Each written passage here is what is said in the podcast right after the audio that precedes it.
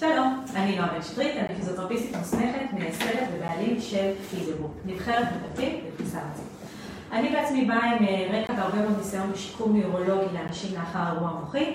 אה, עבדתי בהולנד בבית חולים, שם ממש ראיתי את האנשים יום אחרי האירוע המוחי, ממש הטיפול הראשוני שלהם. אה, אחר כך קיבלתי אותם גם באשפוז יום, זאת אומרת אחרי שהם עברו למרכז שיקום, ובארץ, כשחזרתי לארץ, עבדתי במרכז השיקום בתל השומר עם אנשים במצב מאוד מאוד כרוני, הרבה מאוד זמן אחרי אירוע מוחי. אחת השאלות שתמיד אה, אנשים היו שואלים אותי זה מה הסיכוי שלי בעצם להצליח בשיקום, מה הסיכוי שלי שהיד תחזור לתפקד, מה הסיכוי שלי להיות עצמאי ביום יום ומה הסיכוי שלי ללכת בצורה עצמאית, אה, אפילו אם זה עם אביזר עזר, אבל מה היכולות שלי ואיך אפשר לדעת את הדברים האלה. עכשיו, אה, לדברים האלה יש סטטיסטיקות, יש מחקרים, וברור לי שמחקרים לחוד והמציאות בשטח לחוד, אבל כן חשוב לי להציג דווקא עכשיו את המחקרים, מה אנחנו מכירים ויודעים. השתתפתי בחלק מהמחקרים האלה בהולנד, וכל הלייב הזה היום מתבסס באמת על ה-guidelines, על הפרוטוקולים ההולנדים, שהם מאוד מתקדמים שם בתחום השיקום, בתחום המחקר. כמובן שגם בארץ, בסדר חס וחלילה לא לזלזל, אבל אני מביאה את הידע הזה משם, כמובן שהדברים ידועים גם בארץ, אבל חשוב לי מאוד לשים את הדגש הזה. אה, יש משהו בהבדל בין הראש הישר הזה אולי, כמו סרגל, לבין המקום בארץ, שזה משהו שהרגשתי תמיד קצת מתנגש. בארץ יש הרבה הרבה מאוד אמונה, והרגשתי שבואנה זה מאוד יבש. אוקיי, מישהו הסטטיסטיקה אומרת שהסיכויים שלו מאוד גרועים, אז משקיעים בו את זה ואת זה ואת זה, ואחר כך משחררים אותו כביכול לדברים האחרים. וכן יש מקום מאוד משמעותי לאמונה שלנו ביכולות שלנו, לאמונה שלנו באלוהים, לאמונה שלנו במשפחה והתמיכה המשפחתית שאנחנו מקבלים. ובסרטון הזה אני רוצה ממש לדבר על הדברים האלה, בסדר? באופן כללי אנחנו מחלקים את האירוע המוחי למספר שלבים. יש את השלב האקוטי, שהוא שלב הראשוני ממש אה, בהחלמה, שזה שלושת החודשים הראשונים לאחר האירוע המוחי. בחודשים האלה אנחנו נראה גם את רוב השיקום, בעצם אנחנו נראה שאנשים נמצאים בבתי החולים, ברגע שמבחינה רפואית הם יכולים לעבור למרכז שיקום, יעברו למרכז שיקום, ושם יעשו שיקום מאוד מאוד אינטנסיבי, עם צוות רב מקצועי שאני מאוד דוגלת בזה, בסדר? כל מצב הרוח של הבן אדם אה, מאפשר את זה, יש אנשים שנכנסים לדיכאון מזה, ותשימו לב כמשפחות וכצוות מטפל תמיד מה הכי נכון למטופל. אבל ברור שעדיף לעשות שיקום אינטנסיבי של 3-4 שעות ביום במסגרת מרכז שיקום עם הציוד הנחוץ, עם הידרותרפיה אם צריך, אה, ליווי פסיכולוגי, קלינאי תקשורת, מרפאה בעיסוק, פיזיותרפיה, רופא, אחות, עובדת סוציאלית, זאת אומרת ממש תמיכה לכולם, גם למשפחה וגם למטופל. עכשיו השלב הזה מאוד חשוב כדי להיערך לשלב אחר כך שאנחנו רוצים לצאת כמובן הביתה. עכשיו רוב האנשים אומרים וואו עשו לי שיקום מדהים תה ונכון שזה נכון ונכון שזה מדויק אבל קחו בחשבון ש-80% מהשיקום שאנחנו נראה מההתקדמות לאחר אירוע מוחי 80% מתבצעים באופן ספונטני גם בשלושת החודשים הראשונים עכשיו מה זה אומר ספונטני? אנחנו אף פעם לא השווינו, כן, בן אדם שרק שוכב ולא עושה כלום, ובן אדם שכן עושה אה, שיקום מלא, כי זה לא הגיוני לא לתת לאף אחד לעשות שום דבר, אבל רוב השיקום מתבצע ממש בשלבים הראשונים, אה, בשלושת החודשים הראשונים האלה, ושם נראה יותר חזרה של התפקוד של כף היד, נראה חזרה של שיפור של הליכה, עצמאות ביום-יום שלנו. בסדר? אנחנו מדברים על שלושת החודשים הראשונים שהם הכי קריטיים, לכן זה השלב האקוטי, אוקיי? השלב אחר כך זה השלב הסב-אקוטי בין שלושת החודשים לאחר אירוע מוחי לששת החודשים. התפקיד של השלב הזה זה עדיין לעשות אדפטציה ולהתאים את האנשים לתפקוד אחר כך, לשמר את כל היכולות שהם השיגו בשלושת החודשים הראשונים, וגם יש אנשים שבחודשים הראשונים היו אולי מאוד מאוד עייפים, או שהיה אה, אירוע באזור מאוד מסוים במוח שגרם להם להקיא כל הזמן בבחינות ולא יכלו ממש לעשות את השיקום הזה. ואנחנו רוצים לדאוג לזה שהם כן יוכלו להמשיך את השיקום, ואנחנו לוקחים עד שישה חודשים שבהם עדיין יש שיקום ספונטני, וכמובן אנחנו עדיין שמים על זה הרבה הרבה מאוד גז, אנחנו רואים את זה כאיזה ספרינט, שאנחנו משקיעים שם את כל האנרגיה והזמן והכוחות, וברור לנו שיש שם יכולות מאוד מאוד טובות שאנחנו מחזירים. אמ, עכשיו, אנחנו חשוב לנו מאוד גם שהשלב הסאב-אקוטי הזה יכין אותנו לשלב שאנחנו משתחררים אליו הביתה. זאת אומרת, להתאים את הבית. אה, שיהיה בטיחותי, שיהיה לנו אביזרים נכונים, אם צריך מיטה מתכווננת, אם צריך כיסא גלגלים, אם צריך להרחיב פתחים אה, במשקופים כדי שאפשר לעבור כיסא גלגלים, אם צריך להביא לבן אדם הליכון, אולי אפילו מנוף, מאוד מאוד תלוי ברמה התפקודית, ויש אנשים שהם סך הכל עצמאיים, וזה האידיאל כמובן, שישלחו כמה שיותר מהר הביתה, כי השיקום עצמו, האמיתי, מתקיים בבית, לא ככה אה, על יבש כביכול, עם מיטות בובת יפות גדולות שאפשר להרים ולהוריד, אלא המיטה שלך בבית, מיטה שהיא אולי רכה יותר, נמוכה יותר, אה, שאולי אין הרבה מרחב בין הקיר אה, למיטה, וצריך לדעת לתפקד גם שם. אבל כן חשוב מאוד שפיזיותרפיסט או מרפא בעיסוק יגיעו אליכם הביתה בשלבים הראשונים מאוד המוקדמים, אם אפשר עוד לפני השחרור הביתה, כדי לעשות את ההתאמות הנכונות, כדי שהמקום יהיה בטיחותי כמה שיותר וכמה שיותר מותאם לכם, שתוכלו לתפקד בצורה עצמאית ביותר. עכשיו אנחנו מדברים על השלב ששישה חודשים אחרי האירוע המוחי, זה השלב הכרוני. עכשיו בשלב הכרוני הזה אה, חשוב מאוד להמשיך גם בתרגול, השלב הכרוני מתחיל משישה חודשים אחרי האירוע המוחי, אבל הוא ממשיך מבחינתי לנצח, בסדר? במחקרים מראים גם חמש שנים ועשר שנים אחרי האירוע המוחי, כי אנחנו רוצים להיות כמה שיותר פעילים, לחזור לפעילויות הפנאי, לחזור למשהו מאוד משמעותי, וגם אם זה אה, אישה סיעודית למשל, אה, שיושבת בכיסא הגלגלים שלה, עדיין אנחנו רוצים לעבוד על איכות החיים. וכאן אנחנו נכנסים לתמונה, כי רוב האנשים שפונים אלינו לטיפולים פרטיים של פיזיותרפיה, ריפוי בעיסוק, קלינאי תקשורת, פונים בשלב הכרוני הזה כי הם רוצים לשמר יכולות. אנחנו רוצים גם להשיג איזשהו שיפור, בסדר? שהמחקרים מראים באמת שרוב האנשים מגיעים לאיזשהו פלטו אחרי השישה חודשים, זאת אומרת לאיזשהו level מסוים, רמה מסוימת של תפקוד ויכולות אה, ועצמאות מסוימת, אבל יש אנשים שנשארים שם. אבל הרבה מאוד אנשים יראו או הידרדרות או שיפור. ואנחנו רוצים תמיד למשוך את האנשים, א', לזהות את האנשים שנמצאים בסיכון להידרדרות, ואנחנו רוצים לטפל בהם, למשוך אותם כלפי מעלה, לפחות לשמור על הפלטו הזה, על המצב היציב אצלם, שימור המצב, אבל האידיאל הוא כמובן למצוא את האנשים וגם להעניק לכל אחד את הפוטנציאל להשתפר כל הזמן. כי גם הטכנולוגיה משתפרת, וגם אמצעי הטיפול שלנו משתפרים, וגם הרמות והאביזרים שאנחנו יכולים לתת משתפרים, וגם הרמה שהמשפחה נהיית יותר מקצועית בשיקום, בסדר, המשפחה יודעת כבר יותר ויותר מה לעשות לעזור לבן אדם. אנחנו תמיד יכולים להשיג איזשהו שיפור, ושם אנחנו רוצים להיות. השלב הזה הוא קריטי ואל תוותרו עליו, בסדר? כמו שאמרתי, עבדתי גם בתל השומר ביחידה אה, לשיקום, אה, זה נקרא אשפוז יום מורכבים. זה אנשים גם שלוש או ארבע שנים אחרי אירוע מוחי, שרמת התפקוד הייתה מאוד מאוד מאוד ירודה. ואני חייבת להודות שבהתחלה כשהגעתי לשם, אחרי שבאתי מהולנד ממחלקת שיקום מאוד אינטנסיבית, ואשפוז יום כן לאנשים כמה חודשים אחרי אירוע מוחי, או במחלקה האקוטית, אז היה לי מאוד קשה, כי אני אומרת, אוקיי, מה הסיכוי שלהם להשתפר בכלל? הסטטיסטיקה מראה, והמחקרים מראים שהסיכוי שלהם כמעט אפסי. למה אנחנו משקיעים פה כל כך הרבה תקציבים וזמן וכוח אדם, כשהשיפור הוא אפסי? אבל אני בעצמי, באמת אני מודה ומתוודה, ותודה לכל המטופלים שלימדו אותי את זה על הדרך, והצוות שמאוד אה, ליווה אותי בתהליך הזה. אה, אני מודה ומתוודה שנראו, אני לא אגיד ניסים, בסדר? לא היה איזה משהו שמישהו היה ככה משותף ופתאום אה, עשה הכל. אבל היה שינוי דרמטי. בעצם זה שבן אדם עכשיו יותר מתפקד וקצת יותר מתקשר וקצת יותר ערני, זה שיפור משמעותי. ובן אדם עכשיו שמצליח קצת לנוע בעצמו אה, במיטה, אז הוא לא כמו שק תפוחי אדמה שמרימים אותו עם אה, מנוף. יש לו איזושהי יכולת, איזושהי שליטה בגוף שלו, איזושהי יכולת תקשורת עם הסביבה, זה נותן גם איכות חיים לו עצמו וגם למשפחה ולסובבים. וזה חלק מאוד מאוד חשוב. כשמישהו חוטף אירוע מוחי, כל המשפחה חטפה אירוע מוחי.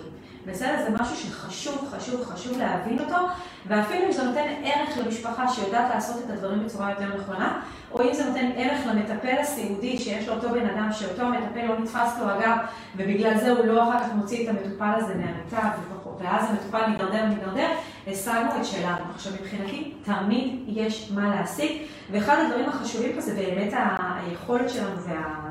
וה, והמוטיבציה שלנו והאמונה שלנו בסופו של דבר, אנחנו בני אדם והכוחות הפנימיים שלנו נותנים לנו את הכוחות הפיזיים גם, וזה אולי נשמע קצת ארטילאי, אבל זה משפיע, זה באמת משפיע. אנשים שאין להם מוטיבציה לא יצליחו להתקדם. אנשים בדיכאון יהיה להם הרבה יותר קשה להתקדם, והפרוגנוזה שלהם הרבה פחות טובה. עכשיו שואלים באמת מה הסיכויים לחזרה לתפקוד אחרי אירוע מוחי, ואנחנו מדברים על זה שאמרנו כבר ש-80% נמצאים בשלושים, בשלושה חודשים הראשונים, חצי שנה ראשונה, וגם השנה הראשונה היא עדיין מאוד מאוד מאוד קריטית. ומבחינת הפרוגנוזה אנחנו מחלקים את התהליך לשני חלקים, מחלקים אותו מבחינת פרוגנוזה לחצי שנה הראשונה ואחרי חצי שנה. בסדר? בשיקום אנחנו מחלקים שלושה, שישה ומה שהראה לאחרוני. מבחינת הפרוגנוזה נסתכל על החצי שנה הראשונה. כשבששת החודשים הראשונים אנחנו באמת נשיג את רוב השיקום והחזרה לתפקוד. זה לא אומר שאחר כך אנחנו לא צריכים להשקיע, אנחנו חייבים תמיד להשקיע ואף פעם לא להזניח, כי אם אנחנו נזניח תהיה הידרדרות לצערי. בסדר? אז הפוטנציאל השיקומי הוא הכי גבוה בששת החודשים הראשונים, 80% מההחלמה בשלושת החודשים הראשונים, אני חוזרת לזה כל פעם, לא כדי שתורידו ידיים ותגידו מה, עברו שלושה חודשים, זהו, אין סיכוי, אלא רק שתבינו כמה זה קריטי השלב ההתחלתי, אבל גם החצי שנה הראשונה וגם אחר כך, בסדר? עכשיו, בשיקום אנחנו מתייחסים לשיקום כף היד, אנחנו מתייחסים ליכולות אה, ניידות והליכה, ושיקום אה, יכולות של עצמאות, זאת אומרת, להתלבש לבד, לצצח שיניים, לאכול, כל הדברים האלה. גם אם עושים את זה עם יד אחת, וגם אם עושים את זה עם אביזרי עזר, בסדר? זה עדיין יכולות לתפקוד עצמאי. בסדר? לכן קוראים לזה אביזר עזר לעצמאות. אנחנו משתמשים בזה כדי לעזור לנו ביום-יום שלנו. עכשיו, השלב השני שדיברנו עליו זה אחרי חצי שנה, שפה האתגר האמיתי, בסדר? כי כאילו כל המעטפת הזאת של השיקום ירדה, האשפוז יום ירד, אה, יש כאן איזה מיאוס כזה, אנשים אומרים, נו, אתה חוזר לעצמך? אנשים לא חוזרים לעצמם אחרי אירוע מוחי, יש אנשים שחוזרים ברמות מאוד מאוד גבוהות, אחוזים מאוד גבוהים, אבל לחזור ל-100% תמיד זה משהו שיכה בך, גם אם זה רק מצב הרוח, גם אם זה רק הפחד שהאירוע המוחי יחזור עוד פעם, שיהיה עוד אירוע מוחי, ולכן אנחנו תמיד עדיין צריכים ללוות את האנשים, גם טיפול רגשי, גם פיזי. אני עצמי כפיזיותרפיסטית תמיד ראיתי את עצמי גם איפשהו כקואוצ'רית, גם כליווי בתמיכה נפשית, כי כשאנשים נמצאים בדאון הם מספרים את זה הרבה פעמים לפיזיותרפיסט, היום קשה לי, היום יותר כואב לי וכולי וכולי. אה, וזה גם אחד הדברים שאנחנו חייבים לשים לב אליהם, גם בשלב הכרוני. ברגע שאנחנו רואים הידרדרות, או הופעה של כאבים, או הופעה של תסמינים כאלה ואחרים נאורולוגיים, חייבים מיד לעשות כאן איזשהו בירור רפואי ולהתחיל טיפולים ממקצועות הבריאות. בסדר, פיזיותרפיה, ריפוי בעיסוק, קלינאי תקשורת, אה, תזונה אולי, רופא, עובדת סוציאלית, פסיכולוג, חשוב מאוד מאוד. עכשיו אמרתי שמהניסיון שלי ממולנד הסתכלנו מאוד מאוד על סטטיסטיקות, אה, כשאני השתתפתי שם במחקרים האלה כזו שמציעה את הטיפולים, אבל עדיין הייתי צריכה לתת להם את הסטטיסטיקות, את המדדים שלנו. לפני ישיבות צוות, כשמחליטים האם מישהו עובר למרכז שיקום, או שהוא משתחרר לבית אבות שיקומי, או אפילו מוסד אה, גריאטרי כזה או אחר, או בכלל משתחרר הביתה, הייתי צריכה להביא כל שבוע ושבוע, בימי שלישי אני עדיין זוכרת, זה היה ב-12 בצהריים, רגע לפני ארוחת צהריים. הייתי צריכה להביא להם את המדדים הכי עדכניים של כל מטופל ומטופל. אה, היינו עושים בעיקר שני אה, מבדקים מאוד בסיסיים, אחד נקרא Trump Control Test, השני נקרא Motricity Index. אה, האחד בודק את היכולת שליטה על הגב, על הגב ושיווי משקל. המבדק הזה אומר שהמטופל שוכב במיטה, אני מבקש ממנו להסתובב לצד הפגוע, זאת אומרת להשתמש בצד החזק שלו, להסתובב לצד הפגוע. אה, לראות כמה הם מצליחים את זה בעצמם, עם ההבנה שלהם תקינה, האם הם צריכים פה עזרה קלה, אה, נגיד לאחוז ולמשוך על עצמם, אה, או מצליחים בצורה עצמאית. היינו מנקדים, הדירוג הכי גבוה היה 25, מישהו שלא מצליח בכלל דירוג 0, היה דירוג באמצע 14 נקודות. או להסתובב לצד הבריא, זאת אומרת להשתמש בצד הפגוע כשהיד משותקת אולי, או הגב לא חזק, להסתובב לצד הבריא מה היכולות שלהם, לעבור לישיבה ולשבת בקצה המיטה 30 שניות. עכשיו היכולת הזאת לשבת בכלל בקצה המיטה זקופים, ללא תמיכה לרגליים, ללא תמיכה בידיים, גם לא לתמוך בצדדים, היא מאוד משמעותית. אנחנו חייבים את זה כדי שנוכל לעבוד עם מישהו על עמידה, כדי שנוכל לעבוד עם מישהו על הליכה, בסדר? בלי זה לא נוכל להתקדם איתו הלאה בתרגול, והרבה פעמים היינו מתמקדים רק בזה, בלשבת בעצמך, אה, בהבנה וכולי וכולי. אז זה החלק הראשון של הבדיקות. חלק שני, המוטריסיטי אינדקס, לבדוק את היכולת אה, לעשות פינצטה, השנייה הכנו. אה, זה היה קובייה של סנטימטר על סנטימטר, בכלל הייתי מסתובבת בכיס תמיד עם אה, קובייה קטנה כזאת. אה, חלק הראשון מטופל יושב, אני מבקש ממנו רק להרים את זה, את הקובייה. יש אנשים שאפילו לא הצליחו לפתוח את האצבעות, בסדר? אפילו לא הצליחו לפתוח, בטח שלא להרים. ואחר כך עוד הייתי מתנגדת, הייתי אומרת, תחזיקו את זה כמה שיותר טוב, בסדר? וזה היינו נותנים פה גם ניקוד. אה, אה, לכופף את המרפק, להתנגד לי למרפק, להרים את, ה, את הזרוע, להתנגד. רצינו לראות את הכוח. עכשיו, גם אם מישהו עושה טיפ-טיפה ככה, זה מצוין, זה כבר נותן לו איזשהו ניקוד. גם אם מישהו צריך טיפ-טיפה לפתוח את האצבעות, או אפילו הייתי מרגישה קיבוץ של שרירים, זה כבר נותן לו קצת ניקוד, מאשר מישהו שזה לגמרי לגמרי חלש. אה, אותו הדבר, חלק מאותה בדיקה היה של, אה, של יישור, extension של, אה, של האצבעות, זאת אומרת להרים את קצות האצבעות, גם כנגד התנגדות, ליישר את הברך או להרים את הברך. וגם שם הסתכלנו כמובן על היכולת בכלל טיפה לראות תנועה, או טיפה לתת התנגדות, או בכלל להרים עד הסוף כמובן. וככל שהניקוד פה יותר גבוה, הפרוגנוזה הרבה יותר טובה. ברגע שבן אדם מצליח אחרי יומיים אפילו טיפ-טיפה להרים את האצבעות, אפילו אחת, שתיים, בסדר? או מצליח קצת להרים את, ה... את האצבעות, זה אינדיקציה מצוינת ליכולת שלו לחזור להליכה, עצמאית במידה כזאת או אחרת, או לתפקוד של היד. אפילו אם היד נראית לנו משותקת לחלוטין, אוקיי, והיא פה, אבל מצליח קצת להרים, זו אינדיקציה מעולה. אנחנו מדברים על סיכויים מאוד מאוד גדולים אה, של חזרה לתפקוד בעצם. אני לא רוצה שזה יוציא לכם את הרוח מהמפרשים, בסדר? אנחנו כן רואים שהיומיים הראשונים, השבוע, שבועיים הראשונים הם קריטיים. עכשיו, אנשים שלא השיגו תוצאות טובות בימים הראשונים, אנחנו נבדוק להם את זה שוב במשך שבוע. עכשיו, אחר כך נבדוק את זה כל שבוע ושבוע עד לחודש אחרי האירוע המוחי, בסדר? לאנשים שהפרוגנוזה שלהם לא טובה. כי אנחנו רוצים לראות אולי משהו במדידה לא היה טוב, אולי בערנות שלו באותו הרגע לא היה טוב, ושם אנחנו רוצים לדעת איך אנחנו משפרים. עכשיו, אז שבוע הראשון אנחנו מודדים כל שבוע ושבוע כדי לראות את הסיכויים שלנו. אחרי חודש ראשון אנחנו נמדוד אחת לחודש כדי לראות את השיפור עד לחצי שנה אחרי האירוע המוחי, בסדר? אז אנחנו מדברים על זה שבעצם אה, בקרב 40% מהאנשים אחרי אירוע מוחי, כשבהתחלה היד הייתה פרטית, אנחנו ראינו שגם שישה חודשים אחרי זה היד עדיין תהיה פרטית, זאת אומרת משותקת. לכן כל כך חשוב החודשים הראשונים האלה ולתת שם כמה שיותר פוש וכמה שיותר אינטנסיביות של טיפולים. בן שלא מצליח להניע, אנחנו נעבוד איתו על תחושה, נעבוד קצת על ניסויים, נעבוד על תנועות אה, פסיביות שהמטפל בעצם מרים, נלמד אותו לעבוד עם שתי הידיים, כי אנחנו רוצים להשיג פה בעצם אה, את השיפור כמה שיותר. עכשיו, יש עוד גורמים שמשפיעים על אה, הצלחת השיקום הזה, כן או לא. אחד מהם זה גיל המבוגר. ככל שבן אדם מבוגר יותר, יהיה לנו יותר קשה לעשות לו את השיקום. אה, ככל שבן אדם המצב התפקודי שלו לפני האירוע היה נמוך יותר, זאת אומרת גם אז הוא לא היה עצמאי, הסיכוי שלו להחלמה קטן יותר. אה, בן אדם שיכולת ההליכה שלו, אפילו מישהו שמאוד מאוד כאבה לו הברך, והברך הייתה כבר איזה כיפוף כזה וכבר היה צולע והוא הולך כבר עם ההליכון לפני כן, אז ברור שיהיה לנו קשה יותר לשקם לו את ההליכה, בסדר? כי כבר היה לו אתגר מלפני ואחר כך זה מתווסף לנו עוד ועוד. אנחנו מדברים על אנשים שאחרי האירוע יש להם בעיות בהבנה, שהם לא מבינים את ההדרכה שלנו בכלל, לאנשים שהערנות שלהם נפגעה, אה, שהם לא אדקוואט, שהם לא מגיבים לנו בצורה נכונה, אנחנו לא נצליח לתקשר איתם לשיקום מאוד מאוד אה, אה, יהיה לנו קשה יותר. יש אנשים שיש להם נגלק, זאת אומרת מין אה, הזנחת צד, שהם מתעלמים לגמרי מהצד הפגוע שלהם, יהיה לנו הרבה יותר קשה מהם. יש אנשים שממש אה, נופלים הצידה, שקשה להם להתיישב, אז יהיה לנו הרבה יותר קשה והרבה יותר מאתגר לשקם אותם. אה, וכל הדברים האלה ביחד, אפילו חוסר שליטה על סוגרים משפיע מאוד על פרוגנוזה. זה המון המון דברים, יש ניקוד שגם האחיות לוקחות כל הזמן, ניקוד של הפיזיותרפיסטים, המרפאים באיסור, גם הפסיכולוגים, כולם לוקחים אבחון כזה ואחר, וכל הדברים האלה משפיעים לנו על הפרוגנוזה שלנו. בסדר? אנחנו משלבים את כל זה תמיד, אבל עדיין אנחנו מאוד מאוד רוצים אה, לדעת מה כן אפשר לעשות, בסדר? וזה החלק המאוד מאוד חשוב שלנו. בסדר, אז אנחנו, כמו שאמרתי, המטרה שלי בעיקר לא, אה, לא להוציא רוח מהמפרשים, בסדר? אני תמיד נותנת את הדוגמה הזאת של האשפוז יום אה, אה, מורכבים יותר לשמש, שזו עבודה מדהימה ועבודת קודש, ושם אנחנו באמת משפרים את היכולות של האנשים. אה, וחשוב מאוד מאוד להקפיד לעשות את הטיפולים האלה גם בשלב הכרוני, בסדר?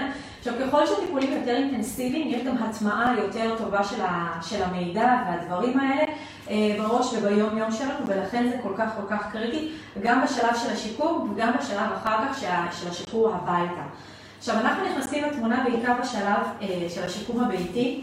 אני אישית רואה יתרון מאוד גדול לשיקום בבית על פני אה, שיקום בקליניקה כזאת או אחרת של פיזיותרפיסט או מרפא בעיסוק, כי בבית יש לנו את השיקום של היום-יום שלנו, כמו שאמרתי, זה תרגול ממש על הרטוב, ולא כמו ללמוד שחייה בהתכתבות או סקי בקורס אונליין, בסדר? אנחנו צריכים תכלס לעבוד בבית כמה שיותר, גם על היד, גם על הרגליים, גם על ההליכה, ובשביל זה אנחנו כאן, בסדר? המטרה שלנו כמה שיותר לתרגל גם בשלב הכרוני. עכשיו בדיוק בשביל הדבר הזה אנחנו פותחים עכשיו בימי חמישי בשעה 11 בבוקר אימוני אונליין, ממש סדנאות לטיפול ושיקום גם בשלב הכרוני. זאת אומרת כל אחד יכול מאצלו בבית לעשות את התרגול הזה יחד איתי, שאני באמת באה עם המון המון ניסיון. אנחנו ננסה כמה שיותר להתאים את התרגול הזה לרמות שונות, קבוצות שונות, אנשים שיווי משקל ירוד, אנשים שהולכים יותר טוב, אנשים בעיות אה, בגפה העליונה. נתייחס כל פעם לאלמנטים שונים. האימון הקרוב שלנו יהיה ביום חמישי הקרוב הזה ב-11. היום השני אז תתכוננו זה עוד שלושה ימים. לכל הפרטים והמידע תתקשרו אלינו 058 58 158 ובכל מקרה הצוות שלי כאן אה, בשבילכם גם להתייעץ, גם לשאול, כמובן להתאים לכם פיזיותרפיסט פרטי או מרפא בעיסוק פרטי עד הבית, עד אליכם, בהתאמה כמה שיותר מדויקת. אתם הרי רוצים מטפלים שיודעים בדיוק מה הם עושים, שיש להם ניסיון.